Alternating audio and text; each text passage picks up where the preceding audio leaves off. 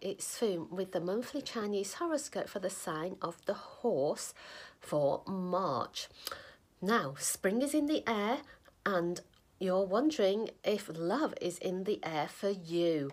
Well, March is often a lucky month for the horse sign when it comes to finding new romance, but you need to go out and about and also in your mind be clear about what sort of romance and new love you're looking for.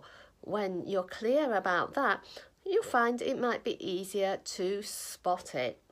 And if you are a happily paired off horse, remember all the little things that made you fall in love.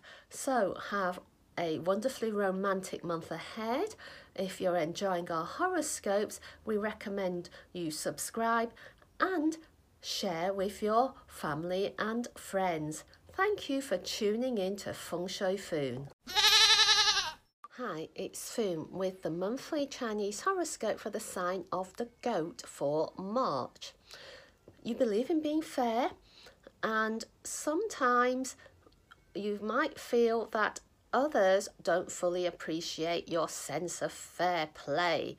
Help them along.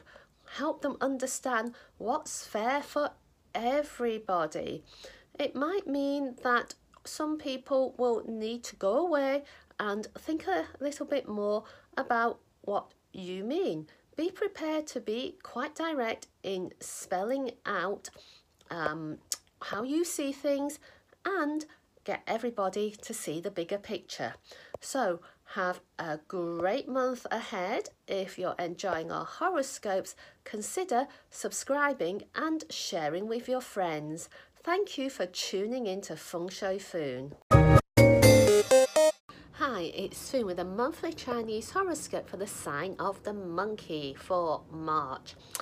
Every now and then it happens that you might um, trip up and you encounter uh, a little hiccup uh, on your road to your goal.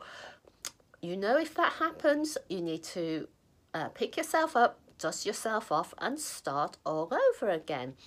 If anything, see setbacks as making you more resolute in reaching for your goal. You're not going to let anything deter you this month, so go for what is uh, so go for what you want and do it in style.